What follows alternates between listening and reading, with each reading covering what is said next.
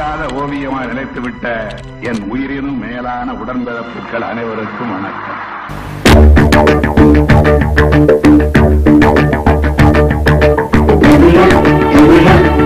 இது நமக்கு வசந்த காலம்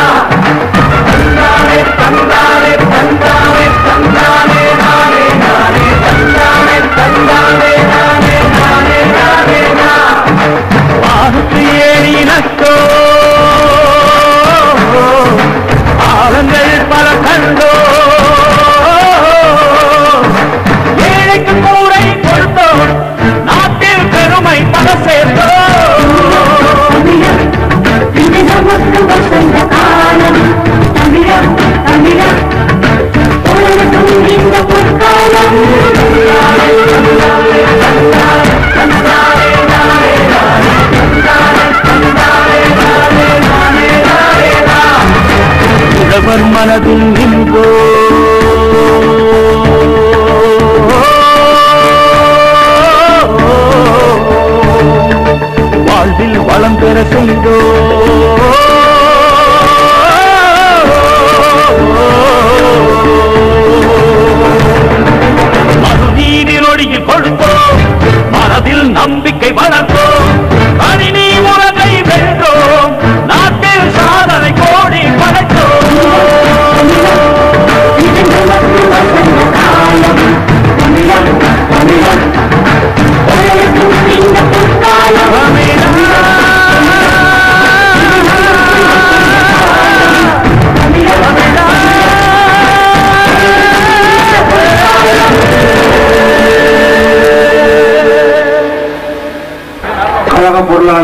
நாக்காட்டார் அவர்களே மாண்புமிகு மத்திய அமைச்சர் நம்முடைய நாடாளுமன்ற உறுப்பினர் டி ஆர் பால் அவர்களே கூட்டத்திற்கு தலைமையேற்று வருகிறந்து சிறப்பித்துக் கொண்டிருக்கிற நம்முடைய மாவட்ட கழகத்தினுடைய செயலாளர் அண்ணன் சைதை கிட்டு அவர்களே மேடையிலே விட்டிருக்கிற கழக வாக்குகளை வழங்கி தலைவர் கலைஞரை ஐந்தாம் முறையாக கோட்டையில் அமர வைப்பதற்கு அவருடைய படைவரிசையில் என்னையும் ஒரு சிப்பாயாக ஏற்றுக்கொண்டு வாக்களிக்குமாறு கேட்டுக்கொள்கிறேன். என்றைக்கும் தலைவர் கலைஞர் அவர்களுக்கும் நம்முடைய உயிரினே தளபதி அவர்களுக்கும் நன்றி உள்ளவனாக விசுவாச இருப்பேன் என்று நேரத்தில் தெரிவித்து வாக்காள பெருமக்களே அனைவரும் எனக்கு வாக்களித்து தலைவர் கலைஞரை முதல்வராக்குங்கள். நன்றி வணக்கம். சைதாப்பேட்டையினுடைய தேசிய ஜனநாயக கூட்டணியுடைய முற்போக்கு கூட்டணி வேட்பாளர் நம்முடைய அருமை நண்பர் பை பெருமாள் அவர்கள் இப்பொழுது வாக்கு கேட்பார்.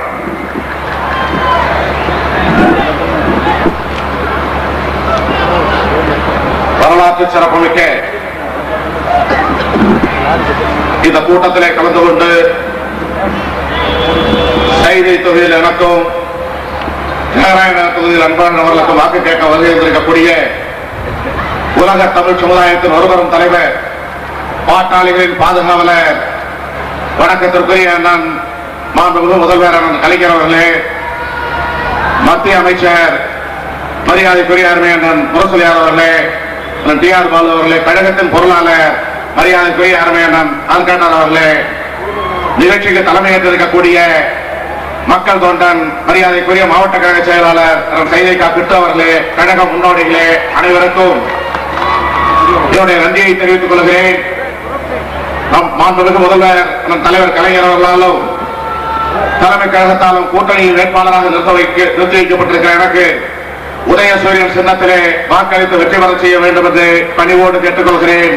தலைவர் கலைஞரின் உண்மை தொண்டராக வணக்கத்திற்குரிய இளைய தலைவர் தளபதி அவர்களுடைய உண்மை தொண்டராக வணக்கத்திற்குரிய அந்த மத்திய அமைச்சருடைய உண்மை தொண்டராக நான் தொடர்ந்து மக்கள் நல பணிகளை ஆற்றுவேன். வாய்ப்பு தாரி என்று கேட்டு வாய்ப்புக்கு நன்றியுடன் விடைபெறுகிறேன். நன்றி வணக்கம். எல்லாம் ஆவலோடு எதிர்பார்க்கின்ற தமிழின தலைவர் தமிழக முதல்வர் அண்ணன் கலைஞர் அவர்கள் இப்போது உரையாற்றுவார்கள்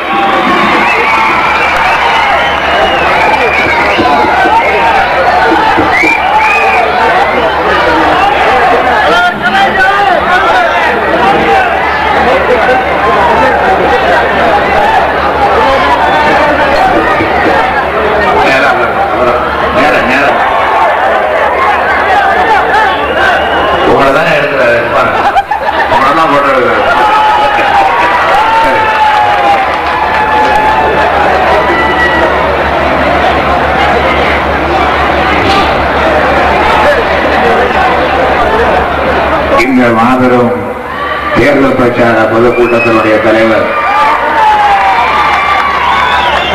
என்னுடைய அருமை தம்பி தென் சென்னை மாவட்ட செயலாளர் செய்தை கிட்டவர். கழகத்தினுடைய பொருளாளர் அருமை நண்பர் ஆற்காடு வீரர்களே மத்திய தொழில்துறை வர்த்தகத்துறை அமைச்சர் தம்பி மனசரி மாறன் அவர்களே. மத்திய மாசு கட்டுப்பாடு துறை அமைச்சர் தம்பி டி ஆர் பால் அவர்களே. மேடையில் வைத்திருக்கும் கழகத்தினுடைய முன்னோடிகளே தேசிய ஜனநாயக கூட்டணியினுடைய அன்புக்குரிய நண்பர்களே. தாய்மார்களே பெரியவர்களே என் உயிரினும் மேலான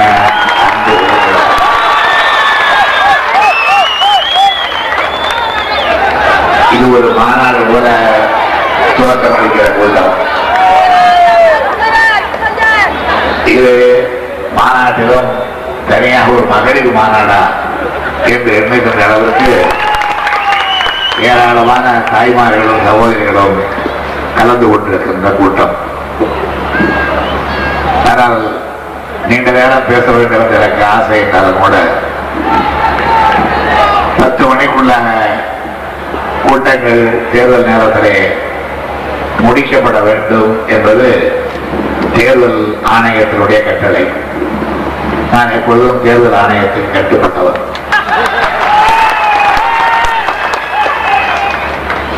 இங்கே நான் ஒரு காட்சியை பார்க்கிறேன். தம்பி கிட்டு இந்த நிகழ்ச்சிக்கு தலைமையேற்றிருக்கிறார். கடந்த இரண்டு மூன்று வாரத்துக்கு முன்பு சைதாப்பேட்டை தொகுதியிலே அவர் நிற்பதற்கு தலைமை கழகத்திலும் வேட்புமனு தாக்கல் செய்து தலைமை கழகமும் அதை ஏற்றுக்கொண்டு அவருடைய பெயரும் அறிவிக்கப்பட்டு பத்திரிகையை வெளிவந்து அவரும் தன்னுடைய வேட்புமனுவை அதிகாரபூர்வமாக தேர்தல் அதிகாரியிடத்திலே தாக்கல் செய்துவிட்டு தேர்தல் பணிகளை தொடங்குகிறது நேரத்தில் அவருடைய உடல்நிலை சரிப்பட்டு வரவில்லை என்பதை அவரே உணர்ந்து உடனடியாக நம்முடைய வீராசாமி மூலமாகவும் தம்பி ஸ்டாலின் மூலமாகவும் என்னிடத்திலே சொல்ல சொல்லி நான் நிற்க விரும்பவில்லை உடல்நிலை இடம்பெறவில்லை. எனவே தலைவர் தவறாக கருதாமல் என்னை மன்னித்து எனக்கு பதிலாக வேறொருவரை செய்தாப்பட்ட தொழிலை வெற்றி வைத்து வெற்றி பெற செய்யுங்கள் என்று கேட்டுக்கொண்டார். நான் ஒரு நாள் முழுவதும் அதற்கு சம்மதம் தரவில்லை. ஆனால் வீட்டுக்கிட்டு பிடிவாதமாக நான் நிற்கவில்லை. இன்னொருவருக்கு இந்த வாய்ப்பை கொடுங்கள் என்று சொன்னவர்கள்தான் நம்முடைய தம்பி தொழிற்சங்கத்தினுடைய பொதுச் செயலாளராக இருக்கின்ற வை பெருமாளுக்கு அந்த வாய்ப்பு அளிக்கப்பட்டு ஒரு ஏற்பாடாக உங்கள் முன்னால் நிறுத்தப்பட்டிருக்கிறார். சேனராய நகர் தொகுதியிலே தம்பி கே அன்பழகன் அந்த வேட்பாளராக நிறுத்தப்பட்டிருக்கிறார். நான் இங்கே சொல்ல வந்தது இன்னொன்று. நான் பெயரை சொல்ல விரும்பவில்லை ஒருவருக்கு. வெளி மாவட்டத்தில் உள்ள ஒருவருக்கு ஒரு பத்து ஆண்டுகளுக்கு முன்பு கட்சிக்காரராக இருக்கிறாரே என்று எண்ணி ராஜ்யசபா நானாகவே மாநிலங்களவை உறுப்பினர் ராஜ்யசபா உறுப்பினர் பதவியை நானாகவே கொடுத்தேன். அந்த பகுதியில் உள்ளவர்களுக்கெல்லாம் ஆச்சரியம் என்ன கேட்காமலே கலைஞர்களுக்கு ராஜ்யசபா கொடுத்திருக்கிறாரே என்று. அவருடைய ராஜ்யசபா காலம் முடிந்த பிறகு மறுபடியும் அவர் தேர்தலிலே போட்டியிட்டு சட்டமன்ற உறுப்பினராகவும் பொறுப்பேற்றார். ஒரு ஐந்தாண்டு காலம். சட்டமன்ற உறுப்பினராக இப்பொழுதும் இருந்து கொண்டிருக்கிறார் அவருக்கு மாவட்ட கவுன்சில் தலைவர் மாவட்ட உள்ளாட்சி மன்ற கவுன்சில் தலைவர் பதவியை பெறுவதற்கு நானே வாய்ப்பளித்து அந்த பதவியை பெற்றுக்கொண்டார் இவ்வளவு பெற்றுக்கொண்ட பிறகு இந்த தேர்தலில் அவருக்கு இடம் தரவில்லை என்பதற்காக கட்சியில் இருந்து கட்சிக்கு எதிராக சுயேட்சையாக அவர் போட்டியிடுகிறார். இப்படி பல பதவிகளை அவர் கேட்காமல் நான் கொடுத்தோம். அதற்கு பிறகு தேர்தலில் இருப்பதற்கு அனுமதி கொடுத்து சட்டமன்ற உறுப்பினராக வந்து எம்எல்ஏவாக ஆகியும் மாவட்ட ஊராட்சி தலைவராக ஆகியும் இவ்வளவு பதவிகளையும் வகித்தவர் கூட இப்பொழுது மீண்டும் எம்எல்ஏ பதவிக்காக ஒரு இடத்துல நிற்பதற்கு நான் அனுமதி கொடுக்காத காரணத்தால் தலைமை கழகம் அனுமதி கொடுக்காம வேறொரு நிறுத்திய காரணத்தால் எதிர்த்து இன்றைக்கு சுயேட்சையாக கூட்டிடுகிறார் அப்படிப்பட்ட தம்பிகளையும் நான் பார்க்கிறேன் இந்த கழகத்தில். இப்படி தன்னுடைய இடத்தை விட்டுக் கொடுத்து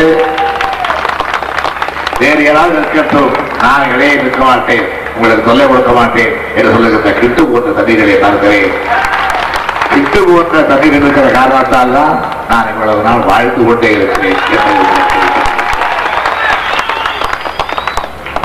ஒரு கழகத்தை ஒரு இயக்கத்தை கட்டி காப்பதென்றால் இல்ல நான் எனக்கு என்ன இந்த கட்சி செய்வது என்பதை விட நான் என்ன இந்த கட்சிக்கு செய்தேன் இதுதான் கேள்வியாக இருக்க வேண்டும் ஒரு காலையில இருந்தவுடன் நினைக்க வேண்டியது இன்றைக்கு நான் என்ன இந்த கட்சிக்கு செய்ய வேண்டும் என்ற அந்த கேள்வியோடு எழுந்திருக்க வேண்டும் அதை விட்டுவிட்டு இன்னைக்கு கட்சி என்ன எனக்கு செய்ய போகுது அப்படின்னு கேட்டா அவன் கட்சியில புத்து நோய் நான் எந்த கட்சிக்கு செய்ய போறேன்னு கேட்கிறவருக்கான அவன் ரத்த நாளம். கட்சிக்கு அவன்தான் ரத்த நாளம். அந்த ரத்த நாளதான் விட்டு வைப்பார் செய்வான் அதிகம் பேசினால் அவரும் உணர்ச்சப்படுவார் நானும் உணர்ச்சப்பட்டு விடுவேன் இப்படிப்பட்ட கிட்டு போன்றவர்களை பார்த்து நம்முடைய கழகத்திலே யாருக்காவது ஒரு துளியளவு சுயநலம் தோன்றினால் கூட அதை விட்டுவிட்டு பொதுநல பணியை ஆற்றுவதற்காக தங்கள் தயார்படுத்திக் கொள்ள வேண்டும் என அவர்களை எல்லாம் கேட்டுக்கொள்ள கடமைப்பட்டிருக்கிறேன் இன்று இந்த தேர்தலில் இங்கு இருக்கின்றவர்கள் நம்முடைய பெருமாளவர்கள் நான் முதலில் குறிப்பிட்டதை போல தொழிற்சங்கத்தினுடைய பொதுச் செயலாளர்.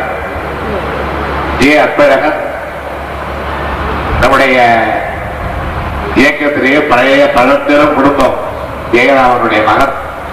பழக்கடை ஜெயராமன் என்றால் யாருக்கும் தெரியாமல் இருக்காது அப்படிப்பட்ட பாரம்பரிய மிக்க ஒரு பகுத்தறிவு குடும்பத்துடைய மகன் அன்பழகன்.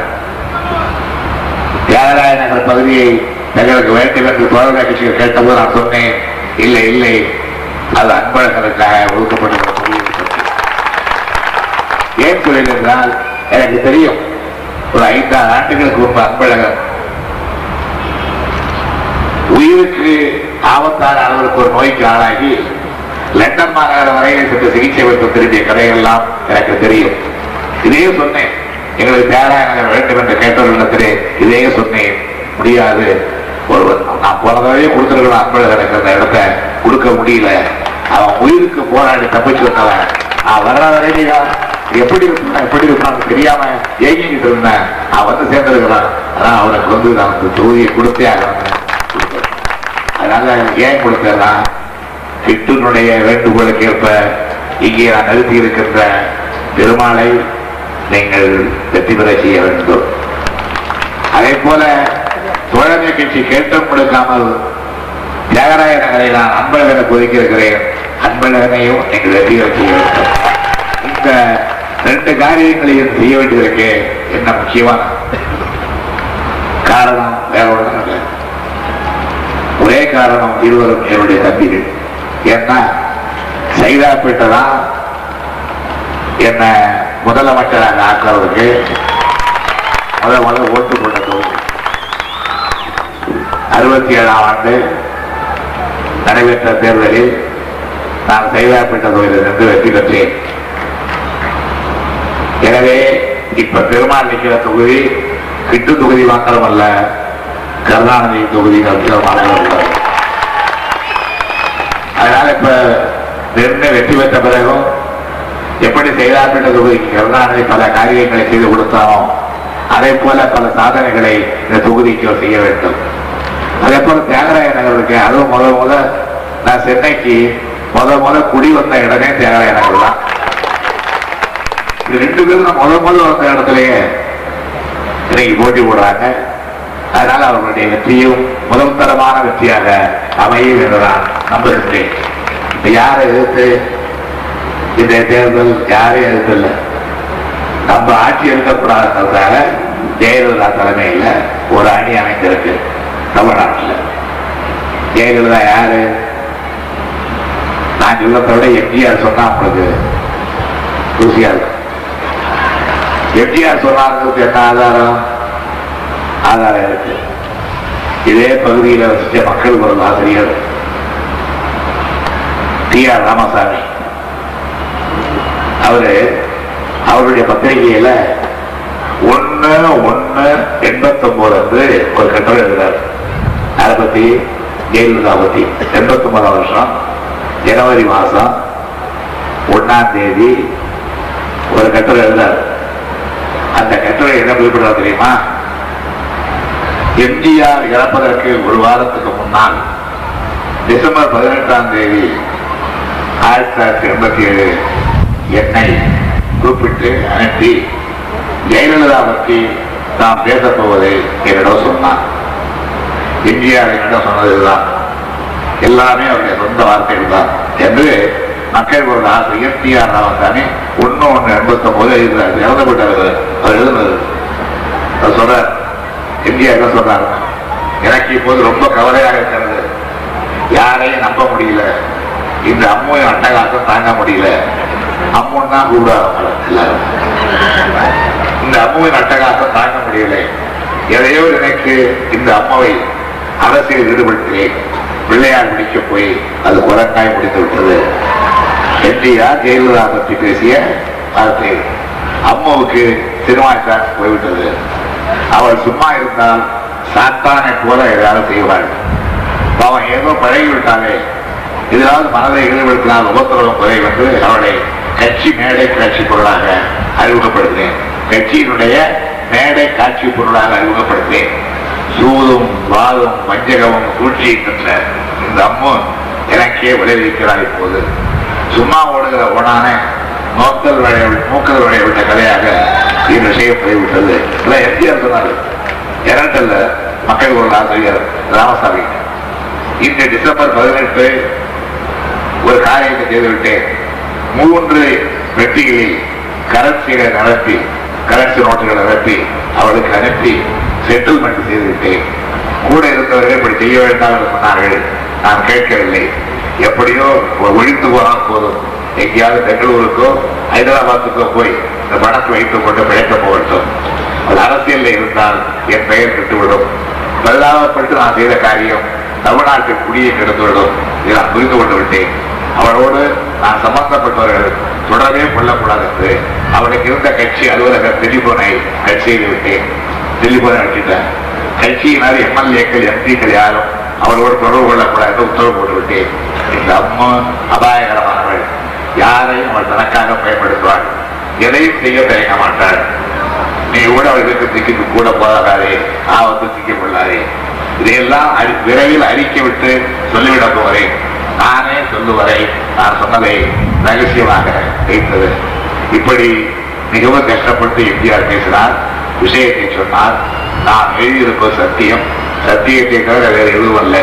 என்னோட சொன்னதை வேறு பலரும் எம்ஜிஆர் சொல்லியிருப்பதை பிறகு அறிய வந்தேன் என்று மக்கள் குரல் ஆசிரியர் ஒன்று ஒன்று எண்பத்தி ஒன்பது பத்திரிகையிலே எழுதியிருக்கிறார். ஏன் சொல்றதுன்னா அப்படிப்பட்ட அம்மையானவர்கள் ஒரு பெண் தான் பெண்ணை மதிக்க வேண்டும். தாய்ப்புறத்தை மதிக்க வேண்டும். ஆனால் தாய்ப்புறமாக இருக்கணும். அப்பதான் மதிக்க முடியும். எம்ஜிஆராலே இப்படி அவ்வளவு நெருங்கி பழகிற எம்ஜிஆராலேயே. கடைசியா இப்படிப்பட்ட வார்த்தைகளை சொல்ற அளவுக்குலாம் காரியம் முற்றி போயிருக்குது. அதனாலதான் எது எதா இருந்தாலும் முதல்ல இப்படிதான் பஸ் கார்ல போகும்போது கார் போகுது கார் தன்னால சொல்றது நெய்தவங்க லாரியில் அடிச்சது.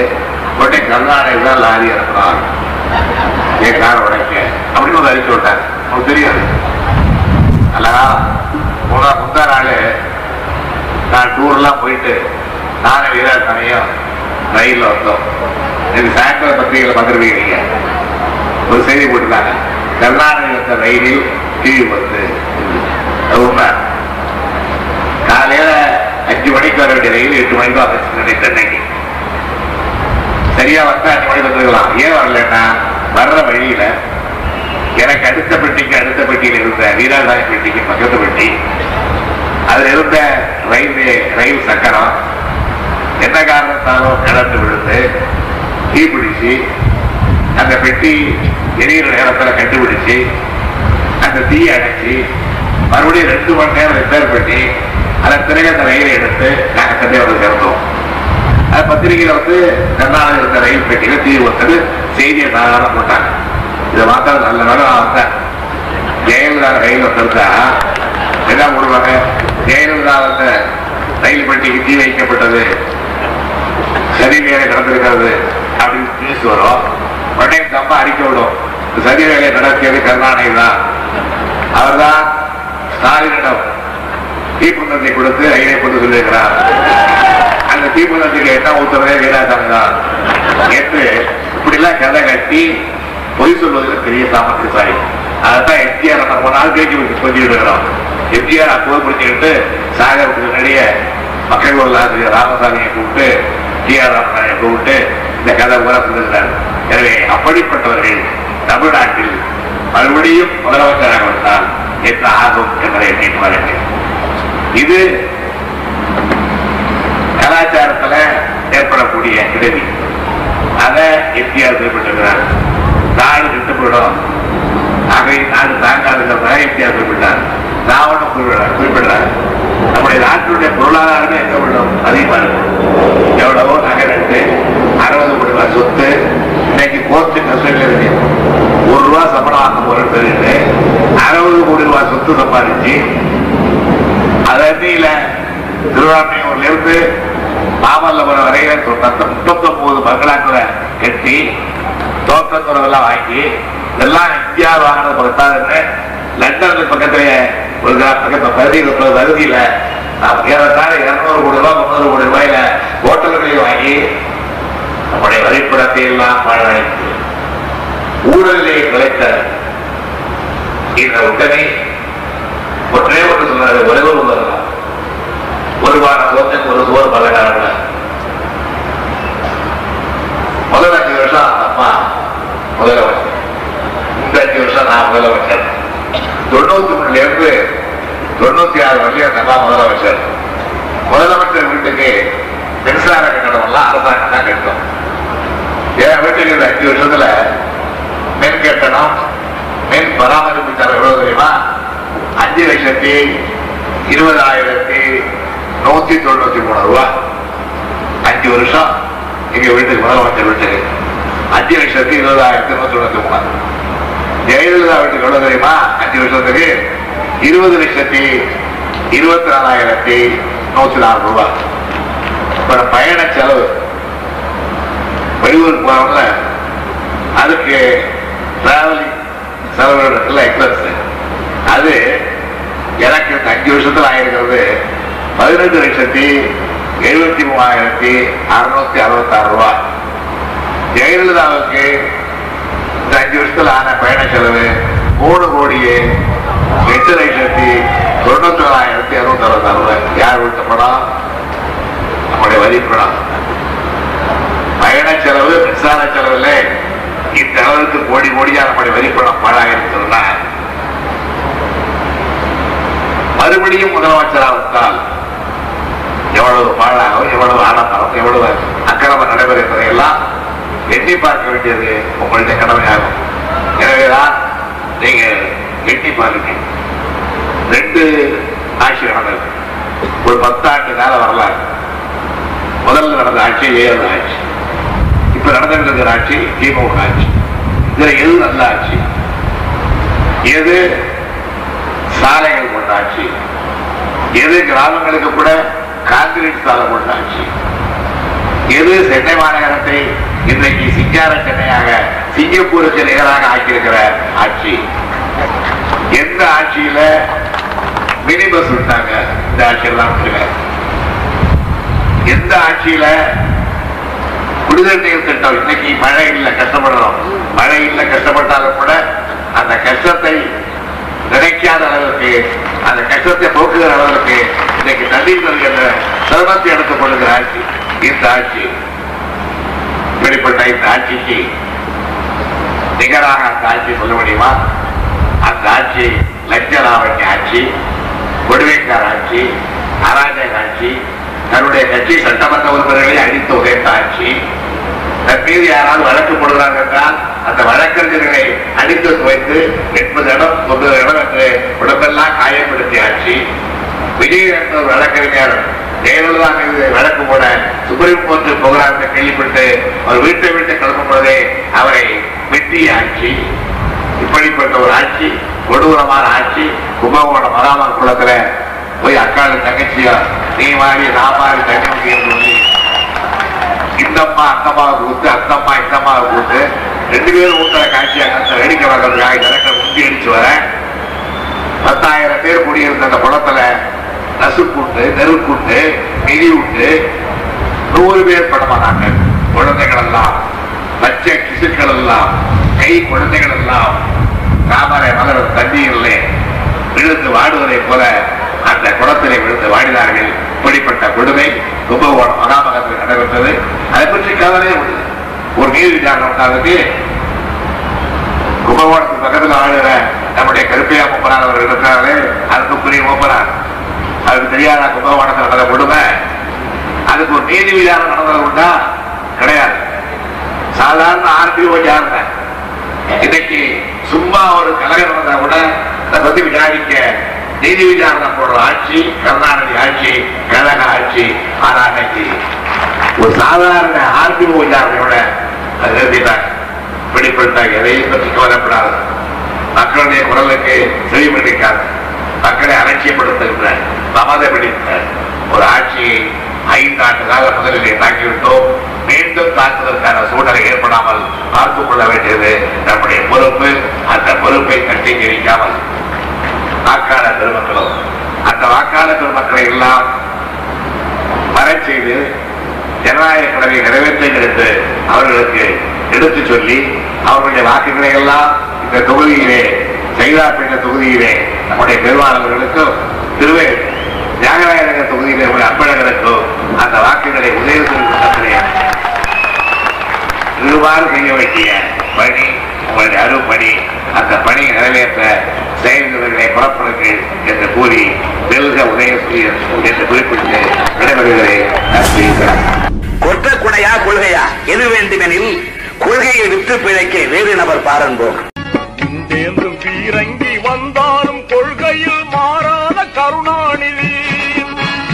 அன்போங்கும் கருணாநிதி ஒழும் பகை வெல்லும் கருணாநிதி.